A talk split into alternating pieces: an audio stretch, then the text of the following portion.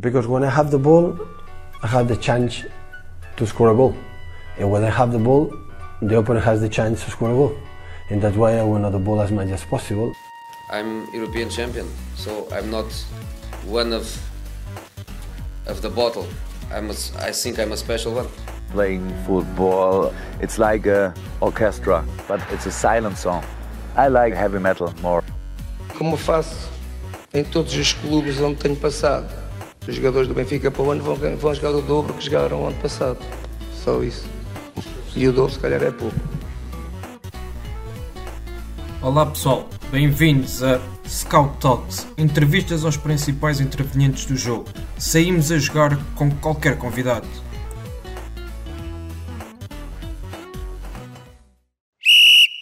Olá Paulo, bem-vindo ao Scout Talks. É um gosto enorme ter-te aqui connosco, a partilhar a tua experiência uh, numa área que, que, ainda não abordámos aqui, uma área diferente, que é a fisioterapia, e vindo de alguém que, que, trabalha ao mais alto nível nesta área, na Premier League e no Arsenal. Mais uma vez, obrigado por teres aceito o nosso convite. Obrigado, prazer, prazer é todo meu, uh, com muito gosto que, que participo no, no podcast. Dou-vos os parabéns pela, pela iniciativa, é sempre, sempre salutar uh, ver as pessoas interessadas também um bocado mais no lado uh, clínico e de, e de, reabilitação, que é a área em que eu trabalho, na, ligado ao futebol. Muito bem. Um, então, fala-nos um pouco sobre o, sobre o teu percurso e como é que, como é que começaste nesta área da, da fisioterapia. Ah, eu, eu, na verdade, eu, eu, faço o curso de fisioterapia já um bocado virado para o desporto. Eu gostei sempre muito de desporto, uh, embora federado tenha praticado duas modalidades, uh, mas gostei muito de desporto, gostei muito de futebol e, e, e acabei por, por entrar já, com a, a, visão de que um dia queria ficar ligado à fisioterapia no desporto e assim foi. Em, quando estava já com o bacharel, trabalhei no Vitória de Guimarães, na secção de voleibol, enquanto estava a acabar a minha licenciatura, porque eu ainda apanhei um período que o curso era bietápico. E uhum. quando acaba o curso, arranjo um estágio de um mês no Moreirense, na altura na Primeira Liga, e um, porque entretanto desceu e voltou a subir, que está agora outra vez, mas na altura na Primeira Liga, com o Vitor Oliveira, em 2004-2005, e esse estágio, que era de um mês, acabou por se transformar num contrato efetivo e assim entrei no, no futebol. No ano a seguir descemos de divisão e uh, eu acabei por, por me desvincular do clube, um bocado por motivos financeiros da parte da instituição, e, uh, e montei um negócio próprio em Guimarães. Tive, tive cinco anos ligado a uma clínica de medicina desportiva e em 2011 aparece a possibilidade de me candidatar para, para o Liverpool, porque eu estava a trabalhar na, eu estava a trabalhar lá na clínica, mas trabalhava já com muitos futebolistas. Cheguei uhum. a estar fora um bocado a fazer algum trabalho particular, na altura com o Alex, quando trabalhava no Wolfsburgo. Agora já se pode dizer isto, porque ele já está retirado, não se vai importar que eu comente. Um, e, uh, e entretanto, lembro-me bem o, o Dr. João Pedro Araújo, que trabalhava lá na clínica, já era diretor clínico do Braga, nós trabalhávamos muito juntos. Um, ligou-me e disse-me: opá, olha, tens, tens aqui um. O Liverpool anda à procura de um fisioterapeuta latino, uma pessoa aqui de, que seja pá, como tu, muito ligado à terapia manual, tu és osteopata também. Eles querem alguém que fale bem espanhol, é o teu caso, e, e querem mesmo alguém assim para substituir na altura era para substituir um, um colega chamado Ortega que, que, foi para o Chelsea com o Torres, na altura quando uhum. o Fernando mudou ele viajou com ele. Epá, eu na altura rimo um bocado daquilo, disse até ao João Pedro, opá, pois isto tu estás muito otimista. Ele, não, mas uh, tens um currículo em inglês, opá, experimenta, é, vais ver que se calhar as tuas, as tuas hipóteses não são tão pequenas como, como tu achas. E, e ele tinha razão, efetivamente, candidatei-me, passei por um processo longo de entrevistas, pela agência que estava a fazer recrutamento. Pá, aquilo evoluiu para uma entrevista presencial, primeiro para uma shortlist de 10 pessoas, e eles escolheram o meu nome e outro, e outro colega, que eu conheço bem agora. Eu uhum. fui à entrevista de manhã, ele foi à tarde, pá, pronto, uh, inclinaram-se mais para mim, e pronto, e foi assim, e, e entrei no, no, futebol aqui em Inglaterra, no, no, Liverpool, por, esse, por essa via. Estive lá três anos, até 2014, e na altura o, o João Pedro uh, assume um projeto no, no Dubai e, uh, e convidou-me. Numa primeira fase eu não pude ir, foi o, o Ruben, mas no final da época acabei mesmo por me juntar a eles e ficámos lá uh, três anos nos Emirados, um no Dubai, dois anos em Abu Dhabi e no, no, a meio da, da, quarta época eu recebo um convite para voltar, para me candidatar outra vez aqui a um, a um emprego no Arsenal, através do Darren Burgess, que tinha trabalhado comigo no, no, Liverpool e veio aqui para tentar mudar um bocado a dinâmica da, da parte da, da preparação física e de, das rotinas do departamento médico, portanto ele supervisionava ambas as áreas uhum. e, uh, e, acabou por pronto, convidar-me para me candidatar ao emprego, passei por um processo de candidatura outra vez Uh, mas acabei, acabei por, por ficar e, uh, e, estou aqui já há dois anos. Faz precisamente agora em fevereiro, no dia 12, quando comecei a trabalhar, dois anos. Muito bem. E explica-nos um pouco qual é, é, a sensação que tu tens em termos de se existem diferenças a nível de reabilitação de, de um jogador nas modalidades onde tu estiveste inserido e para um jogador de futebol. Ah, existe, eu, eu, pronto, eu, não, eu, não, eu trabalhei no voleibol um ano e depois na clínica tinha a oportunidade de trabalhar. Trabalhava, 70% dos meus pacientes eram de facto futebolistas, eh, informais, semi-profissionais uhum. ou profissionais, e o resto da população desportista que lá tinha eram de outros desportos. E de facto, a primeira natureza das lesões normalmente tende a variar muito entre, entre alguns desportos. É? O, o handbolista não tem o mesmo tipo de, de lesões que, que tem o futebolista e o voleibolista também não e, e faz parte da especialidade de um fisioterapeuta, quantos mais anos vai trabalhando numa modalidade, estar cada vez mais confortável e rotinado com alguns tipos de patologias. Por exemplo, uhum. nós no futebol profissional uh, vemos alguns ombros. Um colega que trabalha no handball vê muitos ombros. Uh, e aqui eu vejo muito pouco. No futebol profissional, nós temos mais rotinas de cruzados anteriores e num, num, num colega que trabalha no handball acho que a incidência é relativamente menor. E no voleibol é, é muito reduzida, portanto, acaba por haver alguma especialização de, em função do desporto em que eles trabalham e depois isso, isso traduz-se um bocado na reabilitação, porque depois, na, sobretudo na parte funcional,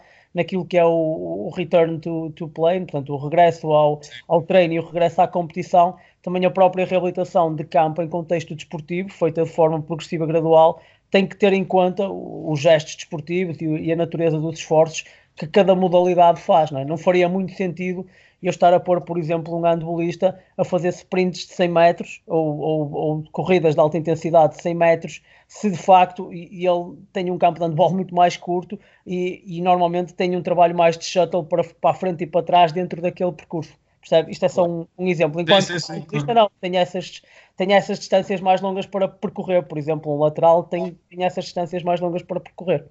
Sem dúvida.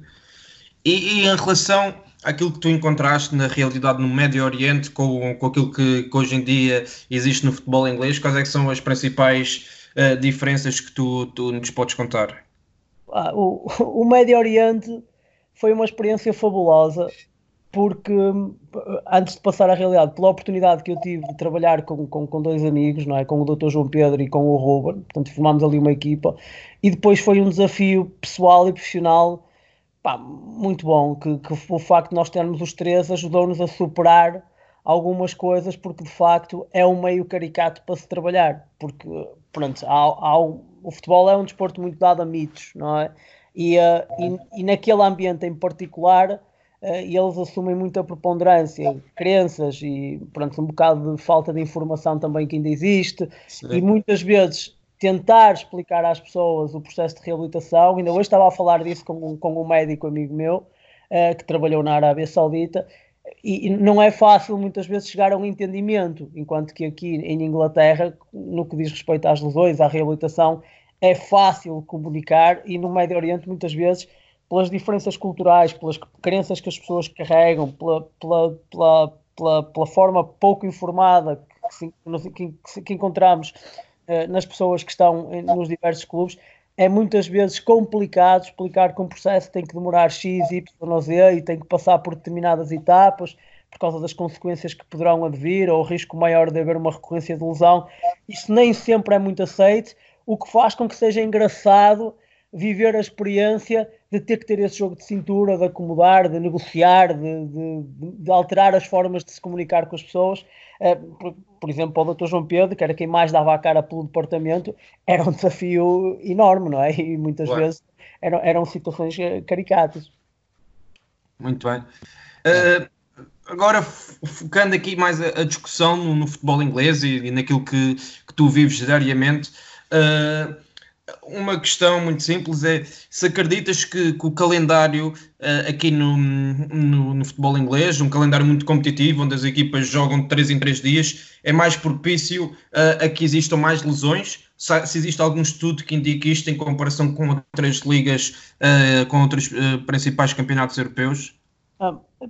eu, ia, eu, ia, eu ia dizer mesmo isso. Não é uma questão de crença, porque na verdade a ciência já se foi encarregando de de, de mostrar isso. Portanto, o, os atletas, normalmente a lesão em, em, em, treino e em competição a, acontece com diferente frequência, sendo que a maior parte das lesões acontecem em competição e, portanto, o risco maior que os atletas têm de se lesionar, ou melhor, o risco aumenta com a exposição à, à competição. Ora, logicamente, quando temos um calendário super congestionado aqui que nunca tem pausas ou períodos, sobretudo naquela altura do Natal, em que, em que começámos a subir desde, desde outubro com jogos uns atrás dos outros, sobretudo as equipas uh, que se vão mantendo nas taças e nas, na, na, taça da Liga, na taça da Inglaterra, nas competições europeias. Uh, portanto, isso tudo junto faz com que de facto tenhamos muitas semanas que estamos a, a competir três vezes por semana com muita regularidade e isso, claro, que aumenta o risco de, de, de, de lesão dos, por parte dos atletas, é? E pronto, as coisas penso eu que estão orientadas também por causa de uma vertente mais comercial e tem havido aqui algum, algum burburinho, algum barulho de fundo para se repensar um bocado a forma como o calendário está organizado, porque depois acaba por custar muito em termos de lesões às equipas e, e isso acaba por, por depois criar problemas a nível competitivo e, e, e desportivo também. Claro, sem dúvida. Uh, em relação ao Arsenal, uh, a equipa começou a época com, com, com muitas lesões. Como é, que, como é que se explica esta situação? Se foi uh, casos pontuais ou se já, se já vinham de, de, de, muitas delas também já vinham da, época anterior? Como, é que é, como é que é o teu dia a dia de tentar reabilitar o máximo de jogadores possíveis para um clube que, neste caso que existe a pressão de, de, de conquistar títulos e, e, de estar sempre na luta e inicia a época com, com muitas ausências eh, a nível de lesões. Olha, olha, que, olha que este ano, por acaso, não, não acho que essa informação esteja muito, muito certa, porque, por acaso, em termos de lesionados, nós começámos o ano com, se não me falha a memória, com, com dois atletas que estavam a recuperar de uma cirurgia que transportaram, portanto, os processos de reabilitação para a época corrente, mas depois fomos mantendo uma taxa de, de disponibilidade para treinar e para competir dos atletas relativamente alta. Portanto, não, pronto, se calhar não lá meu, mas eh, tenho bem presente que não, não, não tivemos propriamente um flagelo neste ano em termos de número de lesionados no início da época. Uh, respondendo à segunda parte da, da, da, pergunta, que era acerca da, da forma de, de prevenir e de acomodar esse tipo de situações, certo? Exatamente. Portanto, normalmente, como departamento médico, nós aqui no Arsenal estamos uh, inseridos também num departamento que chamamos de performance, em que tentamos fazer um trabalho conjunto entre aquilo que são as ciências do desporto, os profissionais das ciências do desporto e os profissionais da área médica, digamos assim, que é o médico e os fisioterapeutas.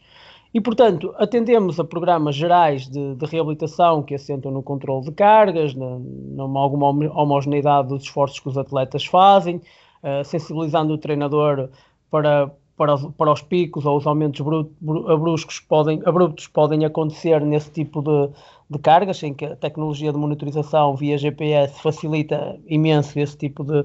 de trabalho e depois atendemos ao historial clínico e às necessidades individuais de cada atleta uh, para trabalhar essas coisas do ponto de vista diário. Quer dizer, todos os atletas têm um programa geral em, em, em ginásio de preparação para o treino e pós-treino e depois em função do historial clínico de cada um ou das necessidades individuais de cada um, há um acréscimo feito que é feito com a colaboração do fisioterapeuta, vou falar de mim em particular, uh, para atender a essas necessidades, assim como muitas vezes no plano geral do atleta pode haver a necessidade de modificar um ou outro componente em função, por exemplo, de uma lesão degenerativa no joelho que ele possa apresentar, ou no tornozelo, ou de um historial mais, mais pesado em termos de lesões musculares, ou em função da idade e do tempo que o atleta demora mais a recuperar em função dos outros. E depois, com isto tudo, entram as estratégias de monitorização do bem-estar do atleta, dos sinais que ele vai dando no dia a dia, em como se sente, se está mais cansado, se recuperou bem, se dormiu, se tem alguma fadiga muscular, alguma zona em particular,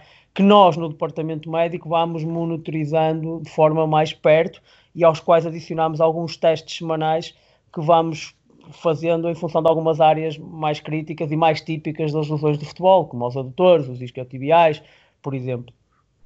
Era precisamente aí que eu, que eu ia fazer, uh, focar a minha, uh, a minha hum, pergunta seguinte, que era como é que vocês trabalham a nível de, de prevenção de lesões, uh, especial, especialmente em, em, jogadores mais propícios a, a, contraírem lesões, em termos específicos, como é que, como é que o fazem? Bem, acho que em, em primeiro devo acrescentar que pá, 90% da prevenção da lesão assenta em dois parâmetros que não estão necessariamente uh, relacionados com o departamento médico. Portanto, a metodologia de treino que o treinador tem lá fora vai ditar muito do que acontece em termos de prevenção de lesões. Portanto, eu posso ter estratégias, exercícios de prevenção e de preparação do atleta e treinos de força uh, muito bem estruturados, muito bem periodizados, muito bem pensados, mas isso posto numa balança contra aquilo que é o efeito de treino e a exposição do atleta ao treino, um treino que se for mal priorizado, se for mal calculado em termos de volume, se for mal pensado em termos de estímulos, de acordo com o modelo de jogo do treinador, então provavelmente o meu atleta vai se continuar a lesionar. Quando o contrário não é verdade. Se eu, eu posso ter um trabalho de preparação e de e, e, e suplementar do atleta dentro do, do, centro de treinos, em ambiente de ginásio, mal pensado e mal estruturado de alguma forma, ou seja, desde que não cometa erros muito grosseiros, quero eu dizer, mas se lá fora houver uma metodologia de treino bem pensada, bem estruturada, bem periodizada, que pense nos tempos de, de, de, de preparação para o jogo, do descanso, do tipo de variáveis que tem que acomodar uh, no exterior em função daquilo que o treinador quer dos seus atletas, então provavelmente eu vou ter mais probabilidade de ter menos lesões na minha equipa. E o segundo fator, muito, muito importante, é de facto o historial médico que cada atleta já apresenta. Porque muitas vezes, se eu tiver um atleta que tem mais alguma propensão a ter lesões musculares, se esse atleta estiver indisponível, não é só ele, não é só a ausência dele que vai pesar à equipa, vai pesar provavelmente o facto de aqueles que competem pela posição dele vão ter que jogar mais vezes e vamos voltar ao início desta conversa. Vão ter que jogar mais vezes, vão estar expostos a maiores períodos de competição, muitas vezes com pouco tempo de, de repouso entre, entre jogos, e portanto o risco desses atletas acaba por aumentar também. E é por isso que muitas vezes a gente vê situações que, que já se viram no Arsenal no passado, de facto, em que começam com dois ou três atletas e depois quando, quando se repara é, é uma catadupa deles porque de facto ao lesionar-se um não é só não é só o problema dele, o risco dos outros também se vai, vai, vai aumentar em função de, de, terem que cobrir e de jogar mais vezes e não, não haver uma, uma oportunidade de rotação da equipa claro. que dê a oportunidade a uns descansar em função dos outros. Ficam mais expostos ao, ao, ao risco de, de lesões. E, e, e, aqui, exato, se calhar eu quando falei no início desta temporada também estava a pensar no, na temporada anterior, onde tiveram ali, uh, uh, creio que tiveram assim uma onda mais de, de lesões, talvez justificada por essa questão que, que acabaste de, de referir, de, dos jogadores funcionarem, depois uh, os próprias alternativas terem que jogar de forma mais regular e acabarem também elas por, por, por estarem mais suscetíveis a, a lesões. aí, aí nessa, deixa-me acrescentar só que nessa, nessa equação entra um bocado também depois a preparação que as segundas linhas têm, porque um treinador atento, apoiado por um departamento, digamos, de, vou chamar um departamento de performance, está um bocado na moda chamar-lhe assim, uhum. que dê algum suporte a isso e que vá sensibilizando para a necessidade de manter essas segundas linhas uh, num, num, ritmo físico ou num, com algum ritmo competitivo, aproveitando jogos de equipas B ou jogos de sub-23 quando for possível, poderá contribuir para minimizar esse risco, porque de facto vai haver sempre jogadores preferenciais e, portanto, quando esses jogadores preferenciais se lesionarem e o outro colega assim que não tem competido durante algumas semanas, se pelo menos da, da parte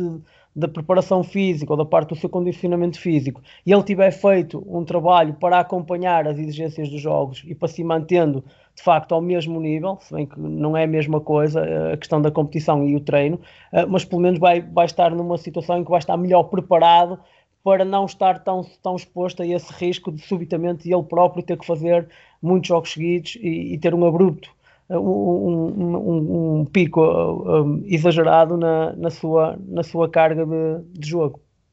Muito, bem. E, e, estamos a falar aqui da questão de, do cansaço físico e, e eu ia também levantar esta questão do, do, cansaço mental dos atletas que vai toca um pouco no, no ponto que acabaste de, de abordar. Se, se, acreditas que a questão do cansaço mental também interfere com, com o risco de, de, lesões e se sim, como é que isso acontece? Ah, eu, eu, eu acho que sim, porque tem havido alguma, alguns estudos que relacionam um bocado o facto da, da fadiga, sobretudo do, do sistema nervoso central e a, e a, fadiga, e a fadiga mental dos atletas acabar, acabar por interferir um bocado com a, com a, com a questão dos neurotransmissores e com todos os mecanismos que contribuem para uma coordenação motora mais eficiente, para um recrutamento musculoesquelético mais eficiente e, portanto, é de pressupor que se de facto esses, esses processos de fadiga mental ou, ou em alternativa fadiga neuromuscular por falta de recuperação entre estímulos associada a isso, por exemplo, estiver presente, eh, temos um atleta que provavelmente nas suas dinâmicas de locomoção não vai estar tão, tão afinado, tão sincronizado e isso vai ter seriamente, uh, certamente repercussões naquilo que é o, o, seu risco de, de lesão. Uh, por, esse, por isso mesmo há alguma preocupação hoje em dia em ter os psicólogos envolvidos no processo, pessoas que vão de alguma forma falando com os atletas, monitorizando-os nesse, nesse aspecto, Uh, não é uma área que eu domine a fundo e que esteja a par das estratégias de, de monitorização, monitorização, porque temos um colega na, na, no clube especializado nessa área e isso não é do domínio da fisioterapia, mas de facto há essa preocupação e há e sempre que a gente tem, tem algum trabalho de reabilitação aqui no Arsenal, ou quando as coisas estão a correr menos bem do ponto de vista físico, de, em termos de, de rendimento do atleta no treino e mesmo no jogo, há alguma preocupação em, em, envolver o psicólogo que muitas vezes nos alerta para algumas situações do lado que possam estar a, a acontecer, entre elas a questão da fadiga mental, dentro da, das questões que a, que a ética e o sigilo profissional dele o obrigam também, porque muitas vezes há, há situações em que ele não, simplesmente não pode dizer o que está a acontecer porque são do domínio privado do atleta, digamos assim. Claro. E, e a parte do controle. Dizer que há essa Sim. preocupação. E eu ia perguntar também especificamente na, na, tua função diária se também achas que tens um papel mais de psicólogo, porque existe muita questão do controle emocional durante a reabilitação. Cada jogador reage de maneira diferente, uns vão mais abaixo, outros, outros conseguem estar, uh, estar focados na sua recuperação, mas depois acabam, se, se, quando se trata de lesões muito longas, o fisioterapeuta acaba por ser uh, por passar mais tempo com o jogador do que o jogador com, com a própria equipe, e acabam por fomentar ali uma, uma boa amizade uh, e é quase como se fosse o melhor amigo do, do jogador naquele momento, porque acabam por passar muito tempo juntos. E se acreditas que ao longo dos anos, com a experiência que tens adquirindo nesta relação que, que vais tendo com, com, os jogadores no momento de reabilitação, se tem-te uh, dado uh, capacidades de, de, não de psicólogo, mas numa perspectiva de, de, conseguir controlar emocionalmente o jogador e dar um feedback positivo para a sua, para a sua hum, reabilitação e recuperação física. Sem dúvida, sem dúvida nenhuma, Francisco, porque o, que fui aprendendo ao longo dos anos é que, em primeiro lugar, as estratégias de comunicação com o atleta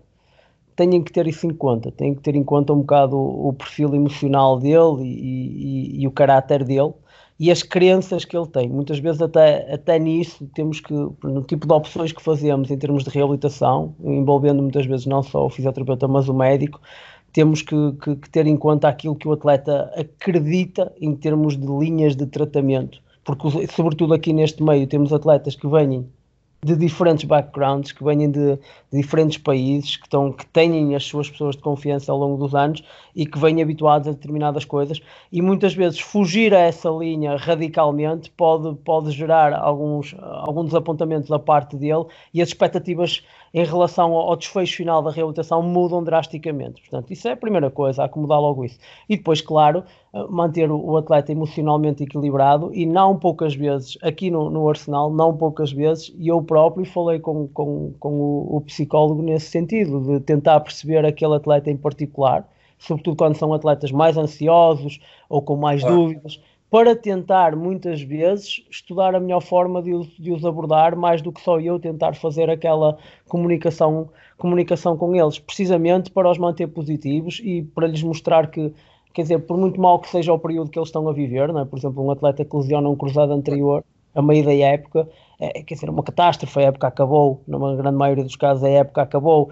e portanto é difícil para ele olhar para aquele cenário naquele momento, para aquele joelho e, e ter uma atitude positiva, não é? Mas o, o, que lhe devemos tentar mostrar logo aí, e é, no, é a nossa preocupação, é que há, há, um, há, um, um, há, um, final de caminho para isto, portanto é uma etapa que está a começar e isto são, são períodos em que no final tudo passará e, e que ele, pronto, de alguma forma não, não resta outra opção senão manter-se positivo, empenhado na reabilitação, porque já com tantos exemplos cá lá fora, as coisas acabam por dar a volta e, e acaba-se por se voltar a fazer o que se gosta. E pronto, e durante esse caminho também é, é, uma, é um dos lados interessantes da minha profissão, é ter esse, esse convívio, assistir muitas vezes às mudanças de, de, de humor e de, de, comportamento do atleta e da atitude perante a lesão, que, pronto, que no fundo é como disse o Francisco, é a nossa parte um bocado, não, não é ser psicólogos no, no sentido profissional da palavra, mas atuar um bocado no, na ajuda ao controle emocional do atleta e, e, e a manter o empenho dele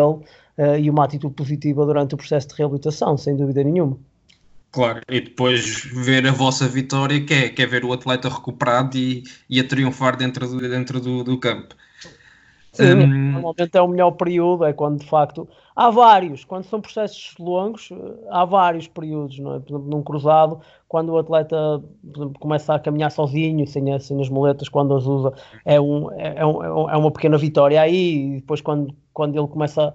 correr no campo, a fazer os primeiros exercícios, é outra vitória, e depois finalmente quando há o retorno ao treino com a equipa, é outra vitória, e, e quando há a exposição à competição pela primeira vez, de facto é, pronto, é, é um momento de satisfação, e quase sempre o atleta tem uma palavra connosco, com, tanto claro. comigo como com os meus, com meus colegas, e pronto, é, parte, é, uma, é uma parte gratificante da profissão, de facto. Quantos, quantos, a título de curiosidade, quantos fisioterapeutas é que um clube como o Arsenal na Premier League tem? De momento somos 5. Muito bem.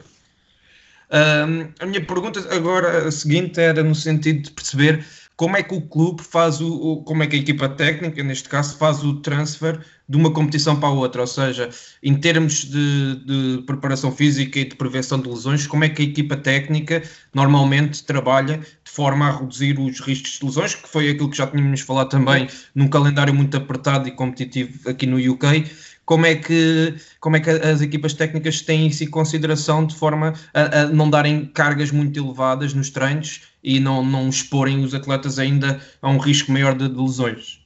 Bem, isso, isso, isso vai depender de cada equipa técnica, não é? Porque há equipas técnicas que, que valorizam todo o lado da parte física e tendem a procurar um bocadinho de aconselhamento ou de ajuda com as pessoas que fazem essa estratégia de monitorização e perceber dentro daquele trabalho que eles têm planeado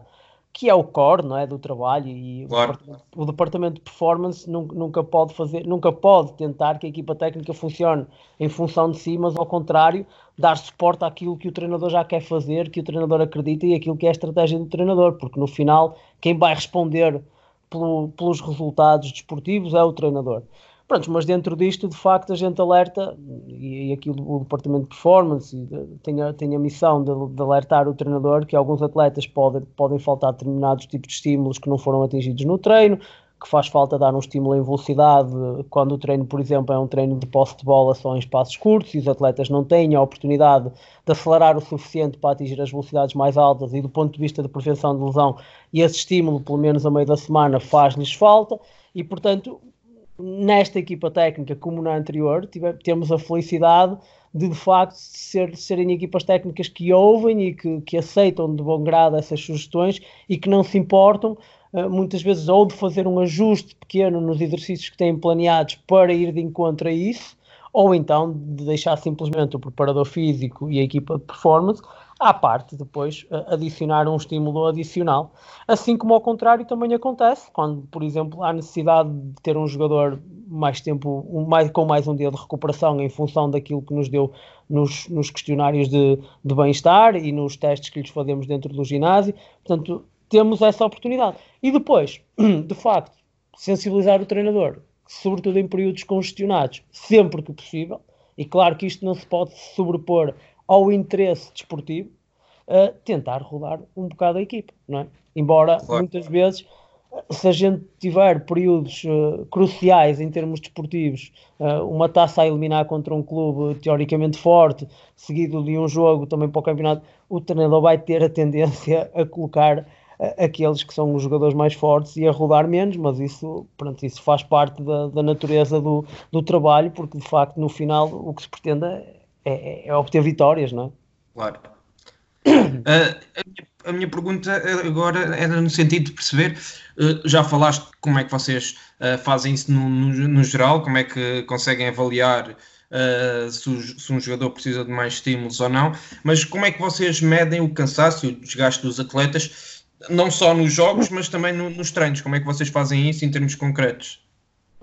Normalmente nós em termos de, de, os atletas são monitorizados em relação às métricas que fazem no campo, é? em termos de, de, distância e de velocidade, como em todo lado, através da tecnologia GPS.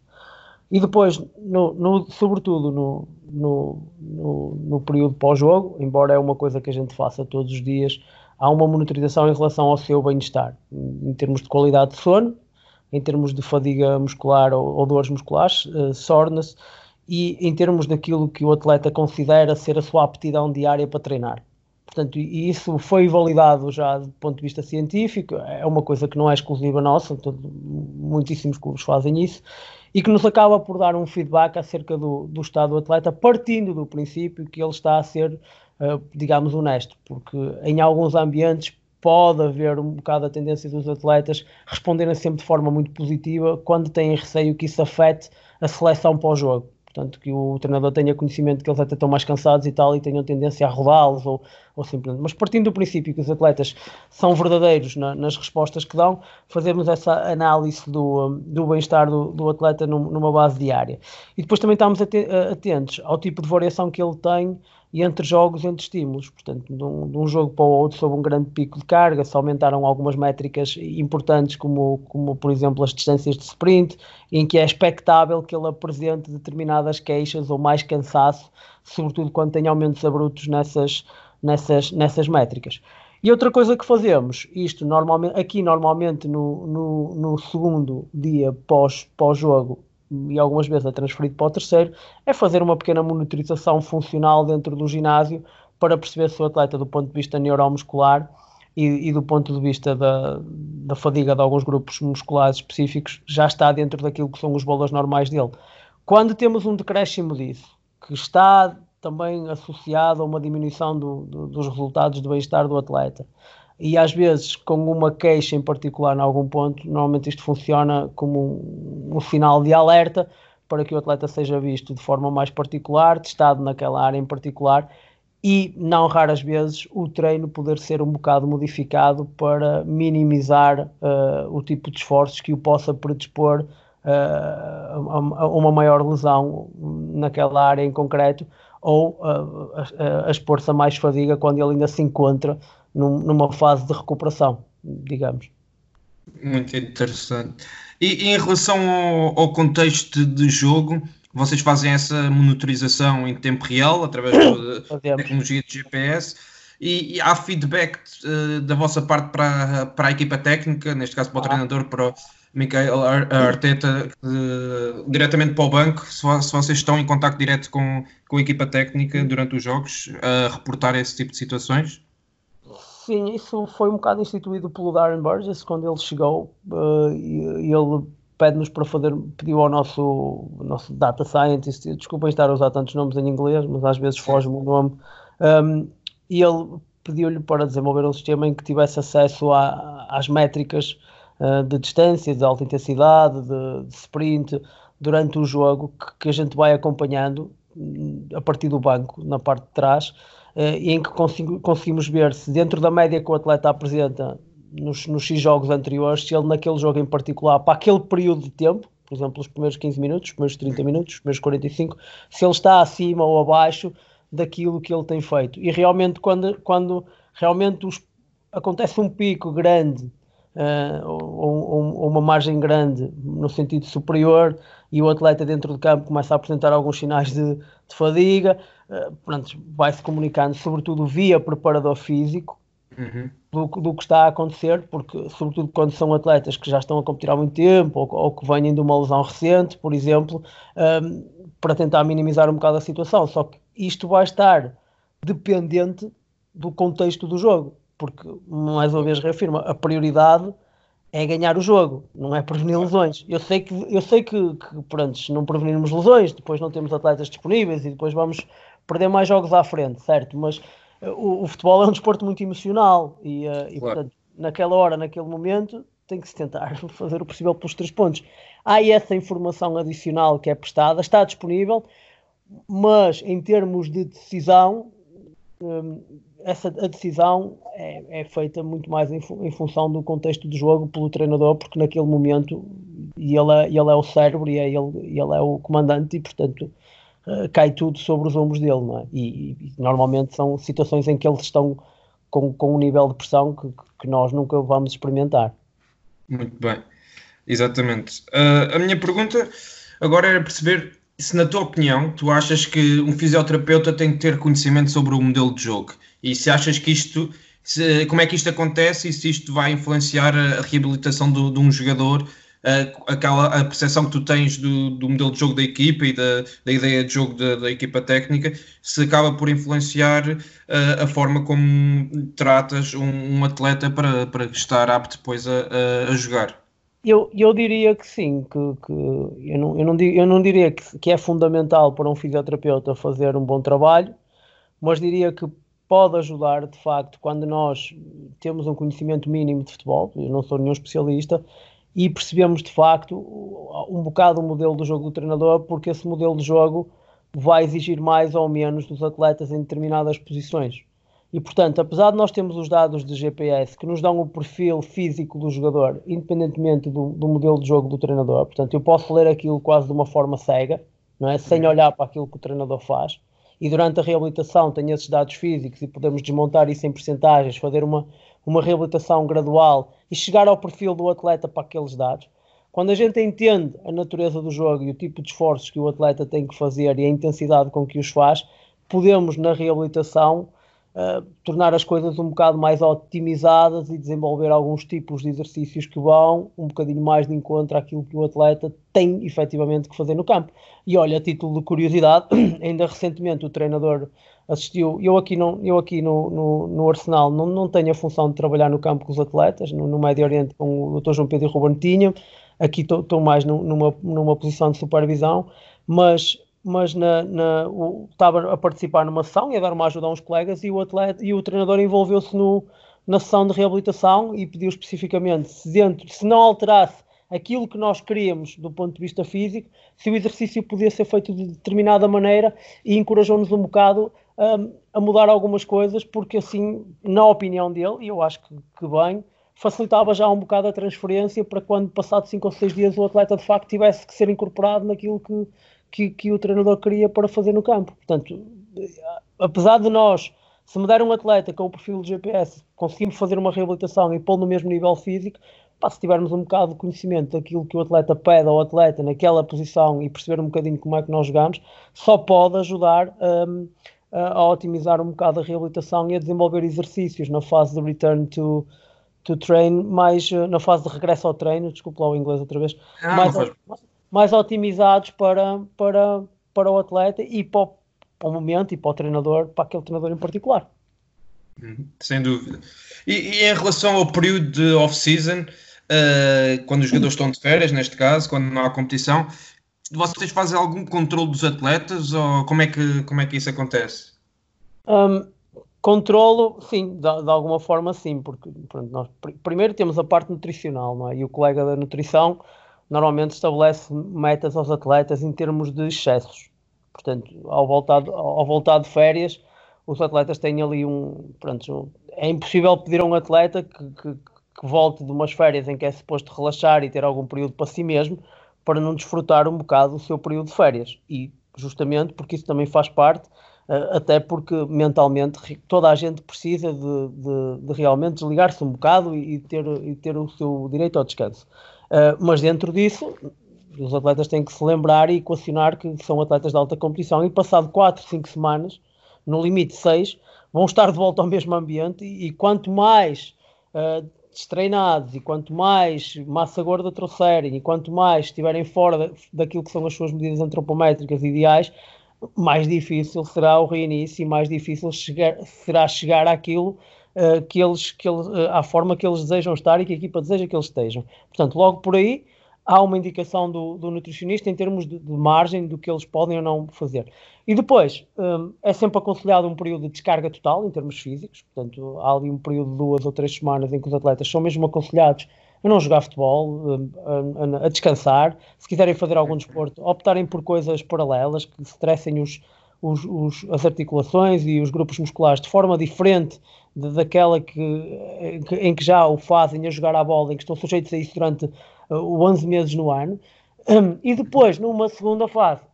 perdão, numa segunda fase da, das férias, eles são encorajados a, a X vezes por semana a fazer algum trabalho de, de, corrida intermitente e algum trabalho de ginásio para quando chegarem trazerem já alguma coisa acomodada no seu sistema musculoesquelético e depois quando, quando se dá seguimento a isso aqui logo no, na primeira semana eh, não lhes custar tanto e não interferir também tanto nos processos de recuperação, por assim dizer. E basicamente é esse controle que fazemos. Quando são atletas que têm lesões,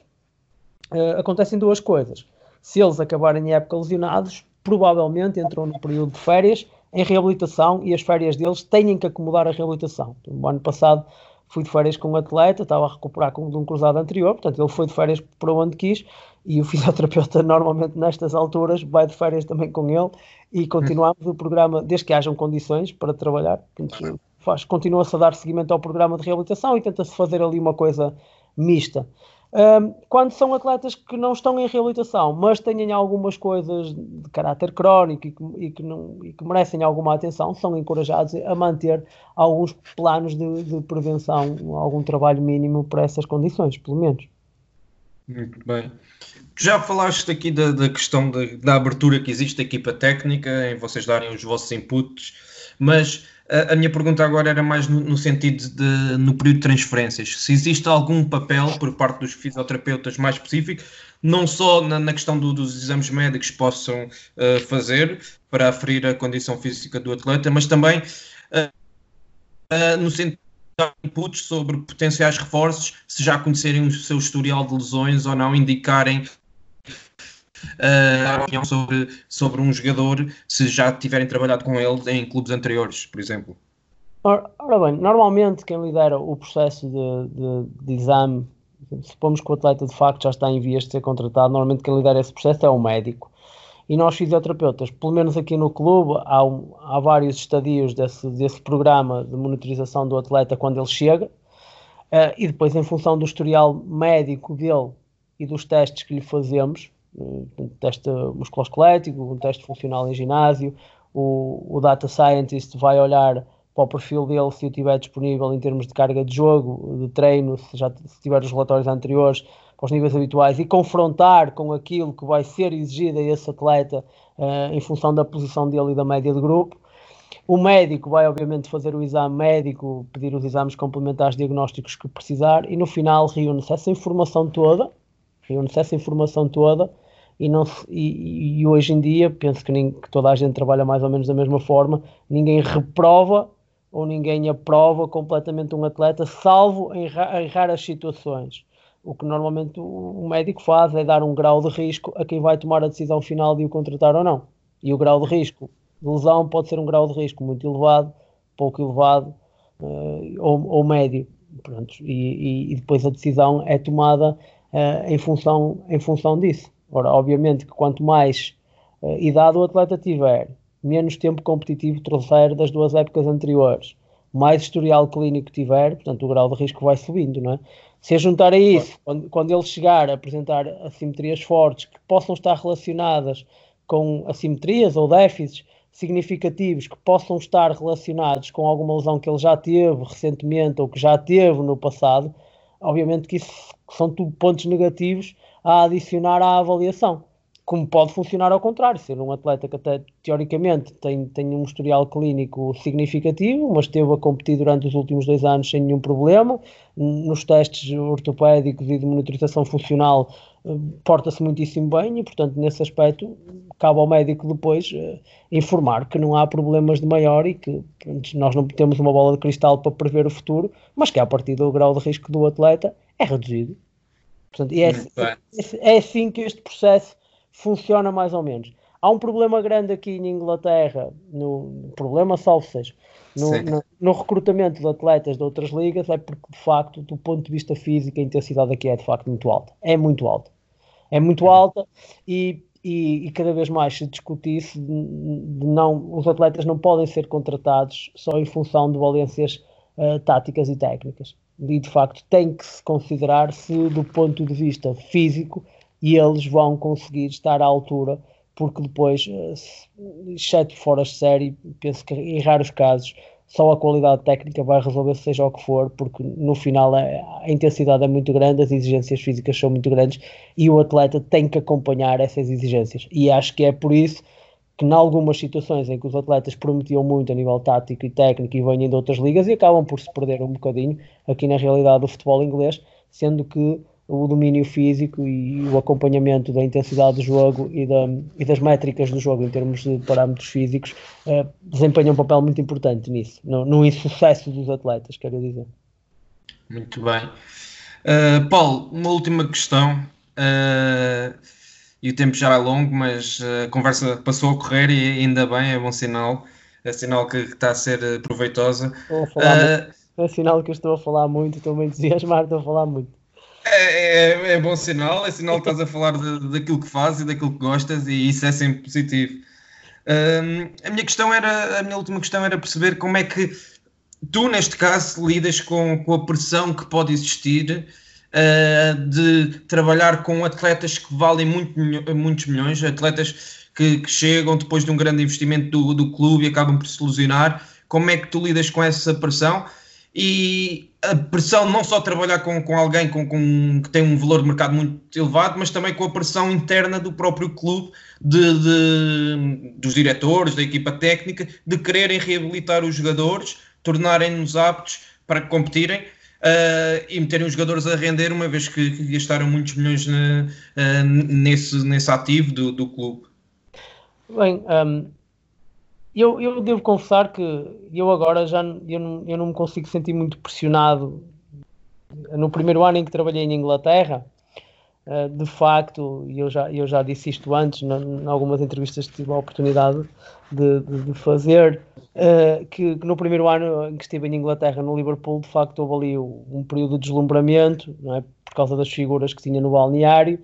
e, uh, e, e, de facto as primeiras realizações encarava-as com, com, com alguma apreensão não é, em relação ao desfecho, porque pensava muito nessas coisas, de, que o atleta vale X e, que o, e o contexto em si e o mediatismo que os rodeia, mas a partir de certa altura também acho que interiorizei que, que, que essas coisas não, não, me vão ajudar, não é? Se eu trabalhar com isso na cabeça, em vez de estar focado só no, no trabalho em si, acabo por, por deixar que isso me faça tomar decisões e, e nós não devemos deixar que, que, as nossas decisões, pelo menos as minhas, na, na reabilitação, quando estou a progredir o atleta ou, ou, ou, ou, a manter o atleta num determinado status, elas devem ser tomadas em função realmente daquilo que eu vejo, da avaliação que eu faço, dos, dos parâmetros funcionais e objetivos que ele me apresenta, do, do, da, da forma como o atleta se sente mais confiante para avançar ou não, e não no facto de eu estar a pensar que é uma figura, uma estrela, que é, que é muito mediático e o clube. Uh, e portanto, acho que os anos foram passando, eu, eu tenho alguma experiência já, estou em Inglaterra estas uh, são seis temporadas, não completas, mas são, esta é, é, é, a sexta temporada, eu tive aqui meia no primeiro ano que cheguei, mas no total vão ser cinco, cinco temporadas e meia, portanto já é um ambiente a que eu estou habituado também, as figuras eu vou estando habituado aos atletas e hoje em dia não me deixo uh, afetar por essa pressão. Tenho é o meu orgulho profissional e, e a pressão de querer fazer as coisas bem feitas e, e de facto de, de, dos autocomes de reabilitação correrem bem e que depois o atleta volte e volte bem, portanto mantém-se um bocado essa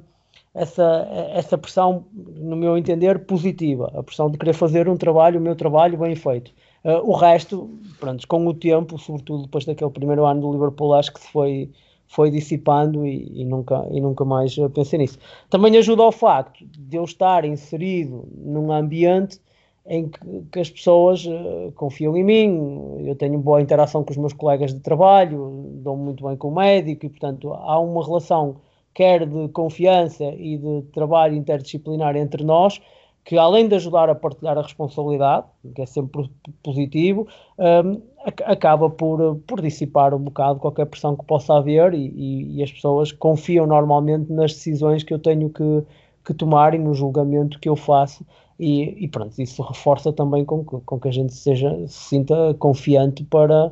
para, para não sucumbir a, a outras coisas e não, e não se deixar afetar por, por outras uh, circunstâncias. Claro. Paulo, mais uma vez, muito obrigado pela tua disponibilidade, por teres obrigado, aceito eu. o nosso convite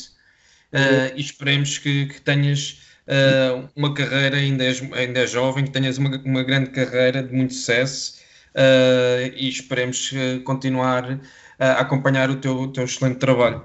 Obrigado, obrigado eu, Francisco, foi um prazer. Muito obrigado. Nada, obrigado nós.